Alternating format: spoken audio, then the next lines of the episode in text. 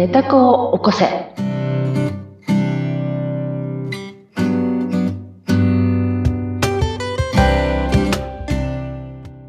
皆様、明けましておめでとうございます。えー本年もどうぞよろしくお願いいたします。寝た子を起こせの秀香です。はい。そして、明けましておめでとうございます。お相手の水野ゆきです。秀香さん、今年もよろしくお願いします。こちらこそ今年もどうぞよろしくお願いいたします。さて、2023年が明けました。今日、予定ではこの配信が1月3日のはずなんですけれども、秀香さん、毎年、新年はどんな風に過ごされてますか？はい、あの、主婦としてはダメダメダメ主婦で 何もしやせんっていう。もうはい。まさにじゃあ、お正月休み、満喫。もう、はい。だらけの休み、正月です。すいません。今年はお休みは取れてるんですか？はい。あの、一週間ぐらいは休みという日を作っておりますが、うん。何もしません。えっ、と、まあ、家のことは何もしないとしても、こう、お出かけされたりとか、家族で過ごしたりっていう時間は取ってらっしゃいますか？えっと、年末はな特にないですね。みんな家族それぞれ、あの、うんうんお友達と遊びに行ったりとかしてますし、ええ。で、私はもうお掃除もですね、うん。他人に任せておりまして、すいません。いいと思います。本当に、うんあの、他人というのは、アイロボットをですね、お姉ちゃまからいただいたので、はい。それも毎日稼働してますし、うん。お掃除ももう夏からですね、うん。あの、あのよその、はい、お力を借りてはい。やらせていただいておりますので、うん。何もしません。うん。でもそれも贅沢な時間でいいですよね。本当にお恥ずかしい。嫌いにならないでね。大丈夫だと思う。あの、年末年始だから、掃除しなきゃとか、あれやらなきゃって、こう追い込まれて、肩に力入ってる方って多いと思うんですね。私も割とそのタイプなんですがい、や、さすがです、水野さん。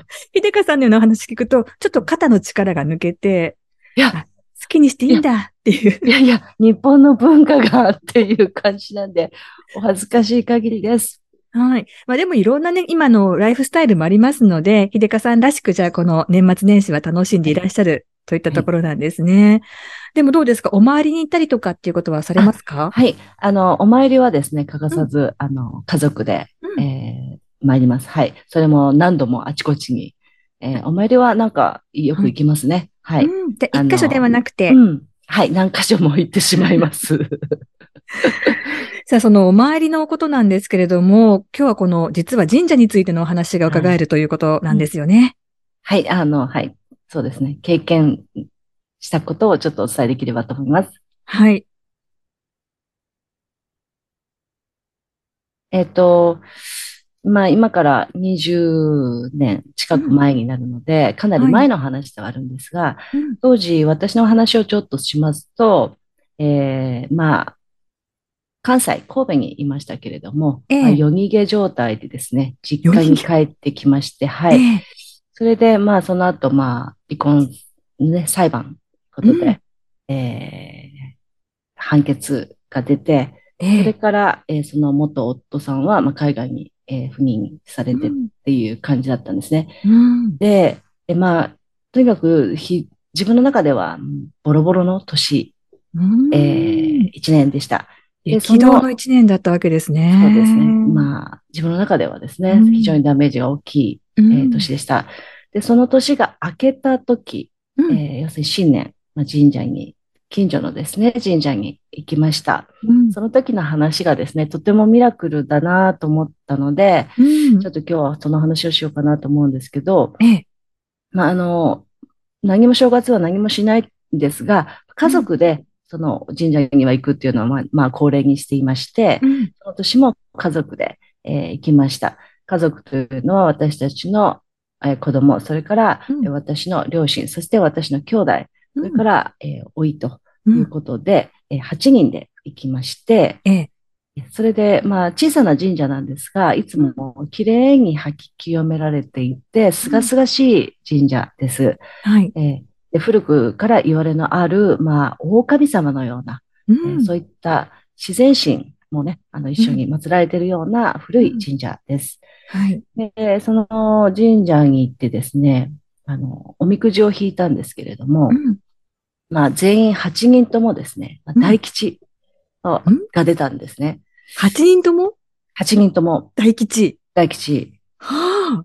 で、あの、まあ、そんなことは普通ないので、えええっ、と、まあ、その時の母がですね、うんあ。の、あの神主さんが、今年はサービス、大サービスで全部大吉しか入れなかったんじゃないかって、神主さんに聞こえるぐらいの近距離でですね、うん申しておりましたけれども、ええそんなはずはなく、ええ次々とね、引かれる方たちは、まあ、違う、あの、おみくじを引いてるわけですよね。うんで、その時に私はまあ非常にひどい年だったので、うん神様にはいつもこうやってお祈りしてたんです。うんえーまあ自分がもうボロボロであるので、うんえー誰かにすがらせてほしいと。はい。誰かにすがらせてほしいんです、神様と。うんで、神様にすがれるんだったら神様にすがらせてほしいってうんお祈りしてた。だけど神様は一向に返事をしてくれない、当然ですが。うんので、えーわかりましたと。神様、えー神様は無理でも、あの、人物でいいから、えそういう人をに出会わせてください。すがってもいい人に出会わせてくださいって、うんえー言うぐらいですね。まあ、ちょっとすがってたわけですね。神にね。で、まあ、全くそういう反応はないし、全く答えはなかったんですが、うんそのおみくじを引いた時にですね、うんはっと私の中で気づきがあって、ええ神様はいつもいるよ、ここにって。うんうん。必ずいるんだよって。見てるからって。うんすがるとかそういうんじゃなくって、うんあなたのことをいつも愛を持って見守ってるよっていうよううんに私は感じたんですね。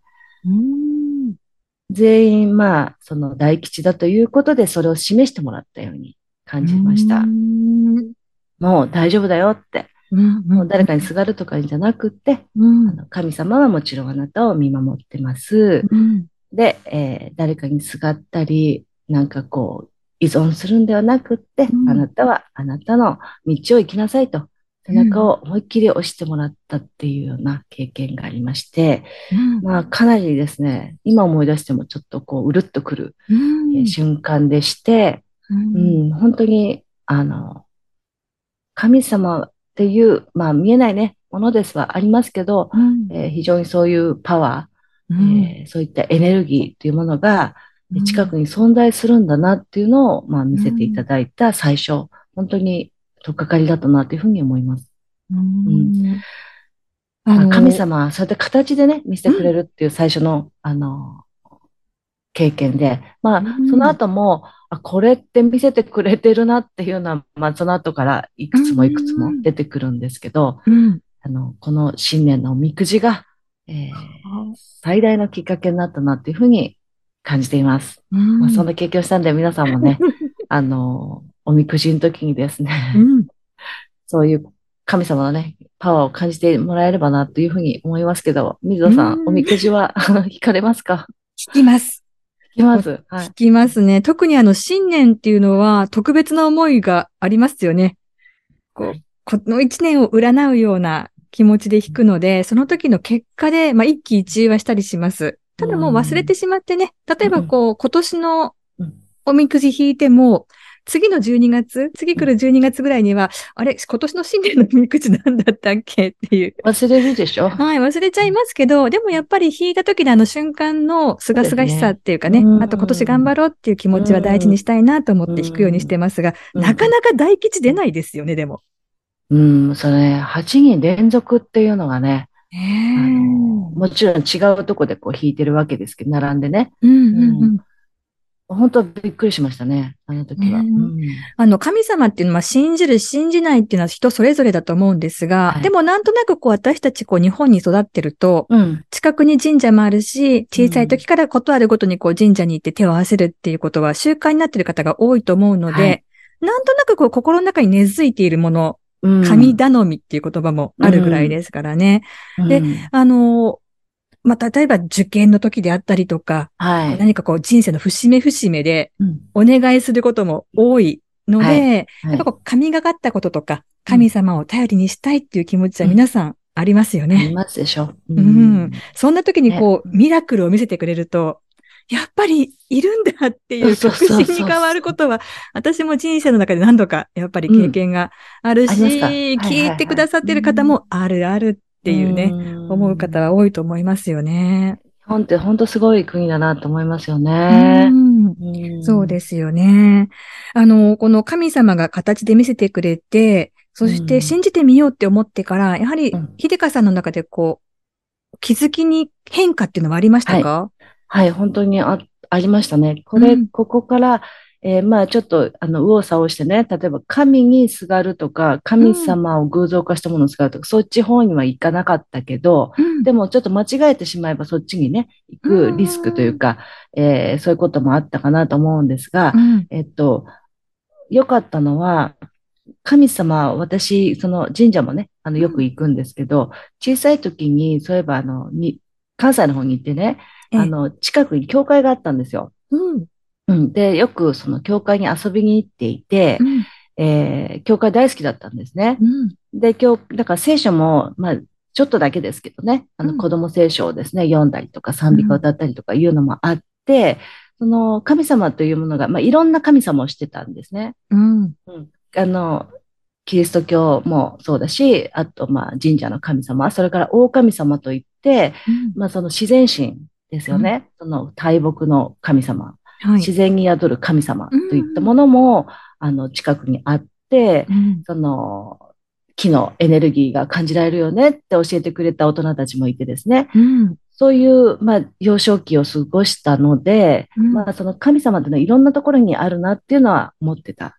うん。そして、うちのまあ母親が、その神様っていうのは自分の心にあるんだよって、まあ小さい時から言われ、言って、うん言われ続けてたんですね。うんで、まあ、そんなわけねえだろって思ってたわけだけど、ちっちゃい時はだったら見せてみろって思ったけど、うんうん何言ってるんだと、この綺麗事を言うね、親だなと思ってましたが、うん今はわかりますよね。本当にそうだと思います。うん自分の中にえ神というものがあって、神というエネルギーがあって、うん。それを、まあ、つなげられるもの、つなぐもの、気づくところ、それが神社であり、え教会だったり、はい。自然の豊かなところにいるときってすごいパワー感じません？はい。感じますよね。うんうん。山の中でも、海行っても、うんもう本当に自然に抱かれてる時のこのパワーって感じると思うんですが、うんうん。それも全部すべてその神という見えないそのエネルギーのチャージするそのツール、うん。場所というツールっていうふうに今は私は思っていて、うん。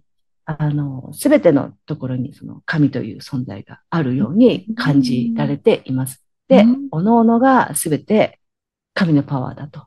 うん。一人一人がですね。うん。そういうふうに、えー考えられるように、やっとなりました。20年近く経ちまして。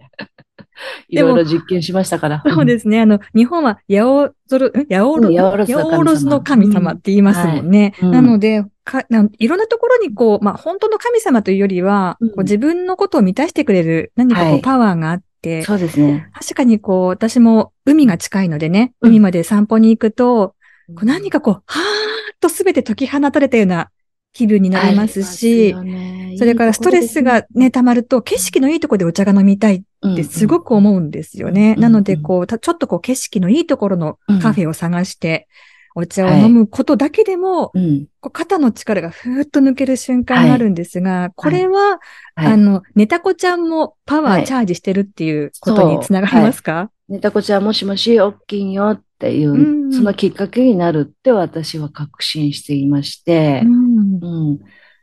あの、体が緩むっていう時、その、あの、うん。ポイント、あの、お風呂に入ったり、温泉入ったりすると、ポイントチャージになるっていう、あの、は話を、あの、したことがあるんですけど、うんその、体が緩むっていう時に、その神様のエネルギーがチャージできるっていうふうにも思ってるんですね。おー。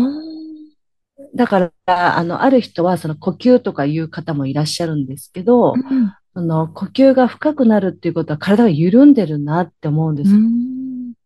私はこの専門家ではないので、うん。単なるね、一市民としての実験を話してるだけなんだけど、うんあの、体が緩むっていうところだと思うんですね。つまりは。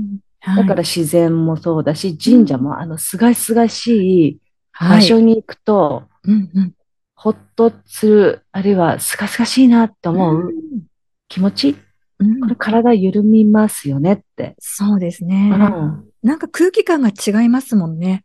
不思議ですよね。不思議です違いますよね。うん一歩こう中に入るだけで違ってうん世界に来たような気がしますよね。しますよねうんううんん私はちょっと変わった子だったので、その神社の裏に行くんですよ。おー、はい、うんええで、まあ、あのその話をある方にしたら、うん。それはすごい本本当のことだよって、本当のことっていうか、うん。いいことだよって言われたので、それをまあ、今もやるんですけど、うん。あの結局建物っていうのは人間が作ったものだから、うん。本当はその奥の奥に、まあ自然心、自然の今抱かれたもの、まあそれもものなんだけど、ええ。山だったり岩だったり、うん。えーものがああるからより近く行けるっていうような感覚があるんですね。うんうん。引き寄せられていく感じかもしれませんね。うんお参りすると裏に回るっていう、うんうんはい。あ、そういう人です。じゃあこの新年も各お神社に行ってうん。お祈りをしながらまた今年、秀香さんもおみくじをそう。引くということになりますね。そう。すぐ忘れちゃうけどね。うん。でも、あの、やはりこう、その瞬間でも、えー心が満たされたりとか、ちょっと肩の荷が降りたような気持ちになるっていう、この、なんていうのかな、節目節目で、はい自分をこう律するようなシーンっていうのも大事になってきますものね。ものすごい大事だと思いますね。うん。うん。せっかくのこの新しい年の初めということで、まあお正月が休める方も休め、休めない方もいらっしゃると思いますが、まあ年のこの節目というところでぜひ皆さんもね、少しこう神社に行ったりとか、それから自然に触れる、そんな時間をね、大事にして、ネタコちゃんと対話をしていただけたらなというふうにはい。思いますね。思いますね。体をぜひ緩ませられるようなところにね、うんいらっしゃるとよろしいんじゃないかなと思いますけどね。はい。そして皆さうんんご自身の思う神様の形っていうものを心の中で信じていくっていうこともはい大事になっていきますね。はい。もうはい本当に、神様って言うとなんとなくちょっとこう、ね、あの、うん。いろいろなね、意見があるのであれですけど、はい。まあでも自分の信じるものであったりとか、うんこう確信のものっていうか、こう、自分でこう頼りにしたいものっていう思いになったりとか、うん緩ましてくれるものって思うと、うんまあ皆さんそれぞれそういったものはあるかなっていう気がうんするので、そうですね。そういった理解でね、い、ただけるといいかそうですね。そういなった理と解で、はい。思います。はい。そうですね。はい。今回はこの新年のお話ということで、おみくじにまつわるあれこれからいろんなお話を伺ってきましたけれども、また次回も今年もね、たくさんの人体実験のお話伺っていきます。はい次回は予告としてはどんなお話になりそうですか、あ次回はですね、あの、叶えたいことを、えっ、と、時間をかけて、あの、ものにしたっていう話。まあ、私、しつこいなと思うけど、その話をしようと思います。はい。ぜひ皆さん楽しみにお待ちください。はい。さあそして、お願いします秀香さんへのメッセージや質問も受け付けてますよね。はい。ぜひお待ちしております。はい。えー概要欄に URL がありますので、そちらからアクセスをお願いします。ということで、ここまでのお相手は、はい。ネタ子を起こせの秀香と、水野ゆきでした。ありがとうございました。ありがとうございました。またよろしくお願いします。